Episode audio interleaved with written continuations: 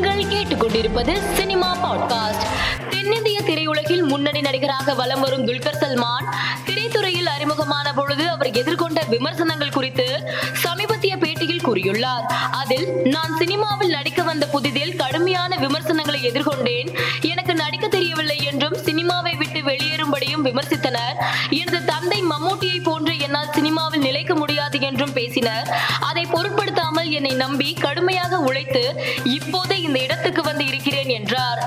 சிந்து சமவெளி மைனா தெய்வ திருமகள் தலைவா ராட்சசன் போன்ற பல வெற்றி படங்களை நடித்து ரசிகர்களின் மனதில் நீங்கா இடம் பிடித்த அமலா பால் தற்போது பதிவிட்டிருக்கும் கவர்ச்சி புகைப்படத்திற்கு லைக்குகள் குவிந்து வருகிறது. சமீபத்தில் மரணம் அடைந்த பிரபாஸின் பெரியப்பாவும் தெலுங்கு நடிகருமான கிருஷ்ணம் ராஜு மருத்துவமனையில் இருந்தபோது பிரபாஸுடன் நேரில் சென்று அனுஷ்கா பார்த்த புகைப்படம் வெளியானது.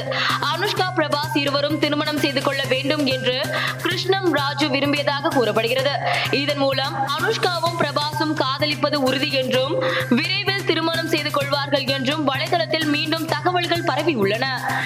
ஏகே சிக்ஸ்டி ஒன் படப்பிடிப்புகளுக்கு இடையில் சுற்றுப்பயணம் மேற்கொண்டிருக்கும் அஜித் ரசிகர்களுடன் ஜாலியாக உரையாடிய வீடியோ வைரலாகி வருகிறது.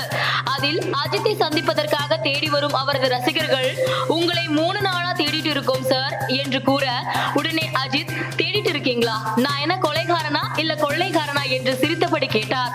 இந்த வீடியோ தற்போது சமூக வலைதளத்தில் வெளியாகி வருகிறது. சூர்யா நாற்பத்தி ரெண்டு படத்தில் மோஷன் போஸ்டரில் குறிப்பிட்டிருந்தபடி அரத்தர் வெண்காட்டார் மண்டாக்கர் முக்காட்டர் பெருமணத்தார் என்ற பெயர்களில் கதாபாத்திரத்தில் ஐந்து கெட்டப்புகளில் சூர்யா நடிப்பதாக தகவல் வெளியாகியுள்ளது. ஆபாச படங்களில் நடித்து பிரபலமான சன்னி லியோன் தற்போது நடிகர் சதீஷுடன் இணைந்து ஓமை கோஸ் படத்தில் நடித்துள்ளார்.